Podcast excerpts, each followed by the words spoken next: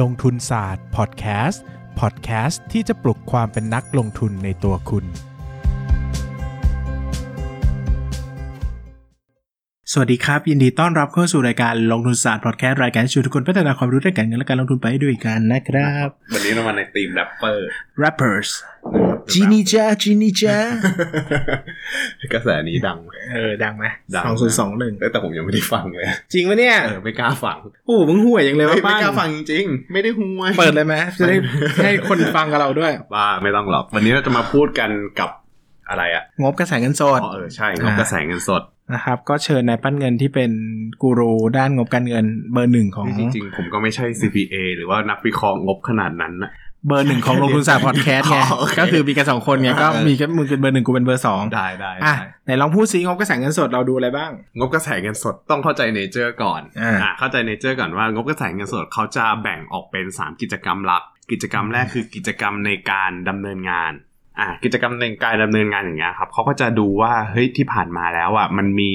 มันมีกำไรที่เป็นเงินสดกระแสเงินสดเข้ามาอะไรยังไงเท่าไหร่อืมอ่า หลักๆเลยคือเขาจะดูประมาณนี้ว่าปรับปรุงจากกำไรแล้วอะคือกำไรอะครับ มันจะเป็นตัวของการที่เราเอาพวกอ่าค่ารายได้หักค่าใช้จ่าย แต่ในอืมขณะที่ค่าใช้จ่ายบางตัวหรือรายได้บางตัวมันไม่ได้เป็นเงินสด หรือว่ากิจกรรมบางกิจกรรมอย่างเงี้ยเช่นว่าการซื้อการซื้อสินค้าเข้ามาอย่างเงี้ยมันไม่ใช่เงินสด มันซื้อเป็นลูกหนี้เอ้ยมันซื้อเป็นเจ้าหนี้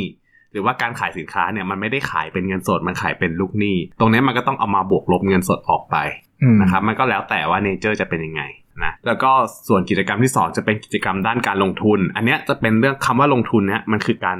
มันคือการใช้เงินหรือว่ารับเงินเพื่อการลงทุนระยะยาวอืมถ้าเราถ้าเราจะหาว่ากิจการไหนมีการลงทุนมากน้อยแค่ไหนให้ดูที่กิจกรรมนี้อืมถ้าสมมุติว่ากิจกรรมกิจกรรมเนี้ยมันถูกจ่ายออกไปเพื่อการลงทุนอะไรสักอย่างมันแปลว่าตอนนั้นน่ะหุ้นตัวนั้นหรือว่ากิจการนั้นน่ะกำลังลงทุนอยู่ แต่ว่าอืมถ้าเกิดว่าเขามีค่าตรงเนี้ยเป็นบวก หรือว่าอ่าค่ากิจกรรมจากการลงทุนเป็นบวกแปลว่าในปีนั้นน่ะเขาอาจจะมีการขายเงินลงทุน หรือว่าขายสินทรัพย์ หรือว่าขายอะไรออกไปอืมอืมแล้วก็กิจกรรมสุดท้ายก็คือกิจกรรมในการจัดหาเงิน กิจกรรมในการจัดหาเงินเนี่ยจะเป็นการบ่งบอกว่าเฮ้ยปีที่ผ่านมา หรือว่าในช่วงระยะเวลาที่ผ่านมาเนี่ย กิจการเนี่ยมีการหาเงินยังไงบ้าง เช่น ถ้าหาเงินมาเนี่ยกิจกรรมตัวเนี้ยมันจะเป็นบวกอืมก็คือการกู้เงินมา ออกหุ้นกู้อืมหรือว่า IPO หรือว่าเพิ่มทุนอะตรงเนี้ยจะเป็นบวกอืมแต่ว่าถ้าเกิดว่าหาหาเงินมาแล้วคุณต้องใช้เงิน อย่างเช่นว่า กู้มา กู้มาปีที่แล้วกู้มาอะตรงนี้เป็นบวก แต่ว่าปีเนี้ยคุณคุณไม่ได้กู้เพิ่มแล้วแต่ว่าคุณอาจจะทยอยจ่ายเงินลง เงินกู้ด้วยการเอากำไรมาจ่าย ตรงเนี้ยก็จะเป็นลบออกไป ซึ่งกิจกรรมจากการลงทุนเนี้ยมันรวมทั้งฝั่งของการที่เป็นหนี้สินแล้วก็ฝั่งของการเป็น ส่วนของทุนด้วย ส่วนของทุนก็คือการจ่ายปันผล ถ้าถ้าถ้าถ้าเป็นลบก็คือจ่ายปันผล แต่ถ้าเป็นบวกก็อาจจะมีการเพิ่มทุนหรือว่าการการอ่า IPO อืมนะครับ ส่วนการลบในฝั่งหนี้สินก็จะเป็นการจ่ายหนี้จ่ายจ่ายดอกเบี้ยอะไรอย่างนี้นะครับ ประมาณเนี้ยคร่าวๆอันนี้คือคอนเซปต์หลักส่วนดูอะไรบ้างอะดูอะไรบ้าง ดูอะไรบ้างเนี่ย เราก็จะมาดูว่า อ่าอย่างอย่างกิจกรรมในการ กิจกรรมในการดำเนินงาน กิจกรรมในการดำเนินงานเนี่ยส่วนหลักๆ แล้วผมจะดูว่าเฮ้ยมันมีค่าใช้จ่ายอะไรบ้างที่มันไม่ใช่ที่มันไม่ใช่อ่าไม่ใช่เงินสด ไม่ได้จ่ายออกไปเป็นเงินสดจริงอ่าๆอ่าอย่างเช่นว่า ถ้าเกิดว่าถ้าเกิดว่ามันบริษัทมันลงทุนกับพวกสินทรัพย์เยอะ แล้วมันมีค่าเสื่อมราคาเยอะอืม เออ อันเนี้ยมันก็จะกลายเป็นว่าเฮ้ยความจริงแล้วอะกำไรอะ ที่มันหายไปใหญ่ ๆ เยอะๆอะไรเงี้ยมันอาจจะอืมมาจากค่าเสื่อมก็ได้นะอืมแต่ความเป็นจริงแล้วอะกำบริษัทเนี้ยมันมีเงินสดไหลเข้าตลอดเวลาเขาอืมสามารถเอาเงินสดตรงเนี้ย ไปลงทุนต่อ หรือว่าอืมเอาไปทำอะไรบางอย่างได้ อืมหรือว่าถ้ามีบริษัทไหนยิ่งกระแสเงินสดเยอะๆจากการอืมดำเนินงานเยอะๆ ตรงเนี้ยดีมันหมายถึงว่ากำไรของเขาครับมันมีคุณภาพ มันเป็นอืมกำไรที่เจเนเรตเงินสดให้เขาจริงมันเป็นจุดที่เอาไว้ดูกำไรพิเศษขาดทุนพิเศษได้ หรือว่าดูกำไรที่ไม่ใช่ตัวเงินขาดทุนอืที่มไม่ใช่ตัวเงินได้ๆอืมก็จะเป็นจุดสำคัญอีกอย่างหนึ่งที่นักลงทุนมือใหม่ไม่ค่อยได้ดูหรอกอืม แต่นักลงทุนที่เขาลงทุนมาระยะหนึ่งก็จะรู้ว่าตรงนี้สำคัญ บางทีกำไรหดลงชั่วคราว แต่มันเกิดจากเหตุการณ์พิเศษบางอย่างอืมหรือว่ากำไรโดดขึ้นมาแต่จริงๆมันมันมันมันไม่ใช่กำไรที่มาจากเงินสดจริงๆอืมเป็นกำไรจากทางบัญชีกำไรอะไรพวกเนี้ยมันก็เอาไว้ดูไว้วิเคราะห์ได้โดยเฉพาะการประเมินมูลค่าหุ้นที่บางทีตัวกำไรหรือขาดทุนมันผิดไปจากความเป็นจริงเนอะใช่ ก็เหตุการณ์ผิดปกติก็จะมีบอกตรงนี้ได้เหมือนกันอืมนะครับ แล้วก็ส่วนใหญ่ที่ผมดูก็จะเป็นพวกแบบอ่า อ่าพวกลูกหนี้การลูกหนี้การค้าเจ้าหนี้การค้าอะไรเงี้ยอืมแบบ basic basic เลย ก็ดูว่าไอ้ transaction ที่มันอยู่ในงบดุลตรงไหนการที่มันเพิ่มขึ้นหรือลดลงเนี่ยมันก็บอกถึงกระแสเงินสดเหมือนกันอืมนะนะครับแล้วก็กระแสเงินสดจากการลงทุนมันค่อนข้างง่ายๆอะส่วนใหญ่แล้วที่ที่เราเน้นหนักกันส่วนใหญ่ มันน่าจะเป็นเรื่องของกระแสเงินสดจากการดำเนินงานมากกว่า กระแสเงินสดจากการลงทุน เราชอบแบบเงินลงทุนระยะสั้นหรือระยะยาวมากกว่ากันแบบ สมมติว่ามีลงทุนในตราสารหนี้กับลงทุนใน PPE ชอบแบบไหนอ๋อผมชอบผมอะจะชอบแล้วแต่แล้วแต่ธุรกิจอีกเหมือนกันอ่าอืมบางธุรกิจอะถ้าเกิดว่าเขาไม่ได้ไม่ได้เน้นลงทุนระยะยาวอย่างเช่น after you อย่างเงี้ยอ่าแทบจะไม่ต้องลงทุนเยอะเลยอืมแต่ว่าถ้าเขาต้องการลงทุนก็คือการเอาเงินของเขาอะเพราะว่า after you อะ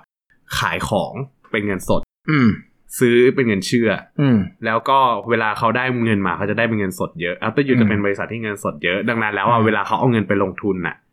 เขาเอาเงินสดอะไปสร้างผลตอบแทนอย่างเช่นไปซื้อตราสารหนี้หรือว่าไปซื้อหุ้นหรืออะไรอย่างงี้ก็ตาม ซึ่งตรงเนี้ยมันก็จะลงมาที่กระแสเงินสดในการอ่านในการลงทุนมันก็จะเป็นลบ ผมอาจจะชอบพวกที่ลงทุนระยะยาวมากกว่าอืมไอ้พวก ผมมันจะมองว่าการที่เขาเอาไปซื้อเงินลงทุนระยะยาว อย่างอัตโยเอาเงินเงินสดไปซื้อเงินลงทุนระยะยาวอย่างเงี้อืยมมันเป็นการลงทุนสั้นๆ มันอาจจะไม่ค่อยได้ผลผลอะไรมากกับการอืมในการประกอบการของบริษัท แต่ว่าถ้าเกิดว่าบางบริษัทอย่างเงี้ยเอาเงินตรงเนี้ยไปลงทุนเยอะ แล้วมันเจเนเรตให้ปีต่อมาหรือว่าปีต่อๆไปในอนาคตอะมันมีเรื่องของกระแสเงินสดในการดำเนินงานอืมเพิ่มขึ้นมาเยอะอะตรงเนี้ยอืมมันน่าบายไอเดียอืมมากกว่า ก็คือจะชอบเป็นตัวคนที่ซื้อ PPE หรือว่าลงทุนกับโปรเจกต์หรือว่าลงทุนกับสินทรัพย์อะไรบางอย่าง แต่ก็ต้องดูว่าเหมาะสมไหมอืมกับลักษณะธุรกิจเนาะใช่ มันต้องแล้วแต่ธุรกิจเลยว่า ไอกระแสเงินสดในการลงทุนเนี้ยมันลงทุนไปกับเรื่องอะไรบ้าง อืมคือบางบางธุรกิจอะเป็นค้าปลีกแต่ไปลงทุนสร้างโรงงานอะไรเงี้ยมันอาจจะไม่อืมเหมาะก็ได้เราอาจจะตั้ง question แล้วว่าเฮ้ยมันเกิดอะไรขึ้นหรือเปล่าอืมอาจจะเป็นการดำเนินงานที่แบบผิดไปจากธรรมชาติเดิมไหมหรืออะไรอย่างนี้ แล้วสุดท้ายธุรกิจจากการจัดหาเงิน ธุรกิจจากการจัดหาเงินเนี่ย ผมชอบดูนะว่า เขาใช้เงิน เขาเขาเขาอะมีโครงสร้าง อันนั้นมันจะสอดคล้องกับโครงสร้างอืมในงบดุลอืมซึ่งถ้าเกิดว่าโครงสร้างที่เป็นหนี้สินเยอะอะอืมใครก็ตามที่กู้เงินมาเยอะแล้วดีเยอะเนี่ย ผมก็จะไม่ค่อยอยากให้เขาอะเอาไปเอาไปจ่ายอะไรเท่าไหร่ อยากจะให้เอากลับมาใช้หนี้แล้วก็จะมาดูบรรทัดอ่ามาดูในกิจกรรมเนี้ยแหละว่าแบบอืมเฮ้ยเขาเอาเงินไปใช้หนี้หรือเปล่าอืมถ้าเขาเอาเงินไปใช้หนี้เนี่ยมันแปลว่าในอนาคตอะมันสามารถว่าอะหนี้ลดลง มันแปลว่าอะไรมันแปลว่า ตัวของดอกเบี้ยจ่าย มันก็จะลดลงตามไปด้วย แล้วมันก็จะส่งผลกับกำไรในอนาคตไปด้วย อย่างเช่นถ้าปีเนี้ยเราเห็นแล้วว่าเฮ้ยที่ผ่านมาเขาจ่ายเขาจ่ายคืนหนี้ไปเยอะนะ แล้วเขาไม่ได้กู้ เขาไม่ได้กู้เข้ามาก็คือ ตรงเนี้ยมันเป็นลบตรงกระแสเงินสดในการจัดหาเงินน่ะมันเป็นลบอืมแล้วก็มีการมีการแบบจ่ายดอกเบี้ย มีการจ่ายไอ้นี่ไปเยอะแล้วมันแปลว่าในอนาคตอะพวกดอกเบี้ยจ่ายอะไรเงี้ยมันอาจจะไม่กระทบกับกำไรอืมของธุรกิจก็ได้ ก็เลยอืมอาจจะเอออาจจะมีดูว่าเฮ้ยถ้าถ้าสมมติเป็นอย่างเงี้ยมันก็อาจจะน่าลงทุนนะหรือว่าเอาไว้ดูว่ามันมีการจ่ายปันผลในรูปแบบ แล้วคิดยังไงกับบริษัทที่กู้เงินมาจ่ายปันผลโหคิดยังไงกับบริษัทที่กู้เงินมาจ่ายปันผลเนาะคือผมจะไม่ชอบอืมผมรู้สึกว่าบริษัทอะถ้าสมมุติว่าจะจ่ายปันผลอะมันควรจะมีเงินสดจากการดำเนินงานมาเพื่อจ่ายปันผลมากกว่า ที่จะแบบเอาเอาเงินสดจากการจัดหาเงินมาเพื่อจ่ายออกไปอืมในกิจกรรมจากการจัดหาเงินอืมเหมือนกันเออมันเหมือนแบบมันมาลงบรรทัดกิจกรรมเนี้ยคือมันอืมมันไม่ใช่กิจกรรม คือการจ่ายปันผลมันมันมาจากกิจกรรมการจัดหาเงินของส่วนทุนมาก่อนถูกไหมอ่ามันเกิดมาจากการที่ก่อนหน้าเนี้เขามีการเพิ่มทุนหรือ IPO เข้ามาอืมเป็นบวก แล้วเขาก็เอามาคืนตรงนี้ ดังนั้นแล้วเนี่ย เวลาที่เวลาที่เราจะไปจะจะดูบรรทัดเนี้ยถ้าเกิดว่ามันกู้เงินมา เพื่อมาจ่ายปันผลตรงเนี้ย มันก็จะกลายเป็นมันใช้ผิดประเภทอืมถ้าถ้าสมมุติว่าจะให้ดีอะมันควรจะมาจากการที่คุณจัดหาเงินมา จากการอืมเพิ่มทุนหรือว่าอะไรก็ตามแล้วคุณไปทำธุรกิจในบรรทัดที่เป็นกิจกรรมในการดำเนินงาน แล้วได้ตรงเนี้ยกระแสเงินสดตรงเนี้ยเป็นบวกแล้วเอากระแสเงินสดตรงเนี้ยที่เกิดจากการดำเนินงานเนี่ยมาจ่ายปันผลอืมไอ้ตรงเนี้ยมันน่าจะเวิร์กกว่า อืมคือคือชอบนะ ชอบหุ้นที่ปันผลนะอืมแต่ว่าไม่ได้ชอบหุ้นที่ปันผลจากการไปกู้เงินมาจ่ายอืมชอบเออชอบหุ้นที่มันปันผลจากกิจการกิจกรรมในการดำเนินงานมากกว่าอืมประมาณนี้ครับโอเคนะวันนี้ก็น่าจะได้ภาพประมาณหนึ่งนะครับ แล้วก็อาทิตย์หน้าน่าจะเป็นซีรีส์นี้อีกครั้งหนึ่งกับเรื่องหมายเหตุประกอบงบการเงินนะครับ ก็ยังอยู่กับนายปั้นเงินนะครับเกสที่ ไม่ไปไหนนะก็อยู่กับเราตราบชั่วฟ้าดินสลายจนกว่าจะตายกันไปข้างนะครับ ก็หรือว่าจนกว่าจะมีคนมาซื้อบริษัทแล้วปรับเปลี่ยนเออกลยุทธ์ถ้าคนมีคนมาซื้อลงทุนศาสตร์อย่างแรกที่เขาทำก็คือคงไล่เราสองคนออกก่อน เพราะว่าเป็นตัวไร้ประโยชน์ของที่นี่นะครับ ครับผมอะวันนี้ก็ขอบคุณทุกคนมากครับ สวัสดีครับ อย่าลืมกดติดตามลงทุนศาสตร์ในช่องทาง podcast player ที่คุณใช้ แล้วกลับมาปลุกความเป็นนักลงทุนกันใหม่ในลงทุนศาสตร์ Podcast.